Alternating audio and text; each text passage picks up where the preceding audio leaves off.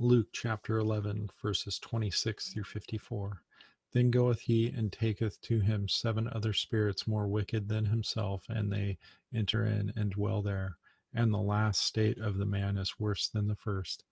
And it came to pass, as he spake these things, a certain woman of the company lifted up her voice and said unto him, Blessed is the womb that bare thee, and the paps which thou hast sucked. But he said, Yea, rather, blessed are they that hear the word of the God and keep it. And when the people were gathered thick together, he began to say, This is an evil generation. They seek a sign, and there shall no sign be given, but the sign of Jonas the prophet. For as Jonas has was a sign unto the Nineveh, Ninevites, so shall also the man son of man be to this generation.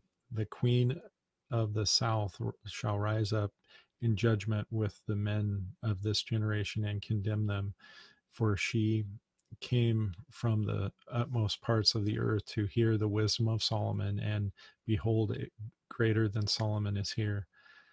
The men of Nineveh shall rise up in judgment with this generation and shall condemn it, and for they repented at the preaching of Jonas, and behold, a greater than Jonas is here. No man, when he hath lighted a candle, putteth it in a secret place, neither under a bushel, but on a candlestick, that they which come in may see the light. The light of the body is the eye, therefore, where thine eye is single, the, thy whole body also is full of light. But when thine eyes is evil, thy body also is full of darkness. Mm. Take heed, therefore, that the light which is in thee be not darkness. Mm. If thy whole body, therefore, be full of light, having no part uh, dark, and the whole shall be full of light, as when the bright shining of the candle doth give thee light.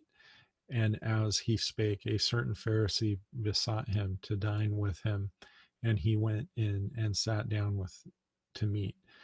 And when the Pharisee saw it, he marveled that he had not first washed before dinner. And the Lord said unto him, Now do ye Pharisees make clean the outside of the cup and the platter, but your inward part is full of raving and wickedness. And ye fools, did not he that made that which is without make that which is within also, but rather give alms of such things as ye have, and behold, all things are clean unto you. But woe unto you, Pharisees, for ye tithe mint and rue and all manner of herbs and Passover, judgment, and the love of God. These ought ye to have done, and not to leave the other undone.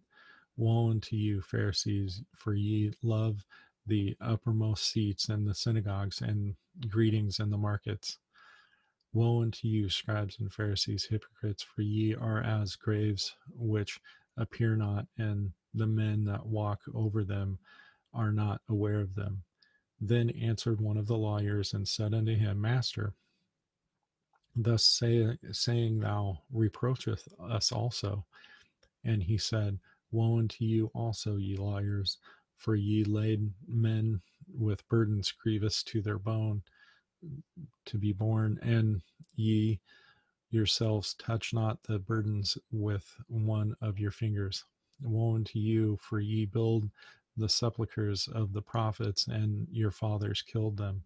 Truly ye bear witness that ye allow the deeds of your fathers, for they indeed killed them, and ye build their sepulchres. Therefore also said the wisdom of God, I will send them prophets and apostles, and some of them they shall slay and persecute, that the blood of all prophets which was shed from the foundation of the world may be required of this generation, from the blood of Abel unto the blood of Zacharias, which perish between the altar and the temple. Verily I say unto you, it shall be required of this generation. Woe unto you, lawyers, for ye have taken away the key of knowledge. Ye entered not in yourselves, and them that were entering in ye hindered. And as he said these things unto them, the scribes and the Pharisees began to urge him vehemently and to provoke him to speak many things, laying wait for him and seeking to catch something out of his mouth, they they might accuse him. And that ends the reading of Luke chapter 11.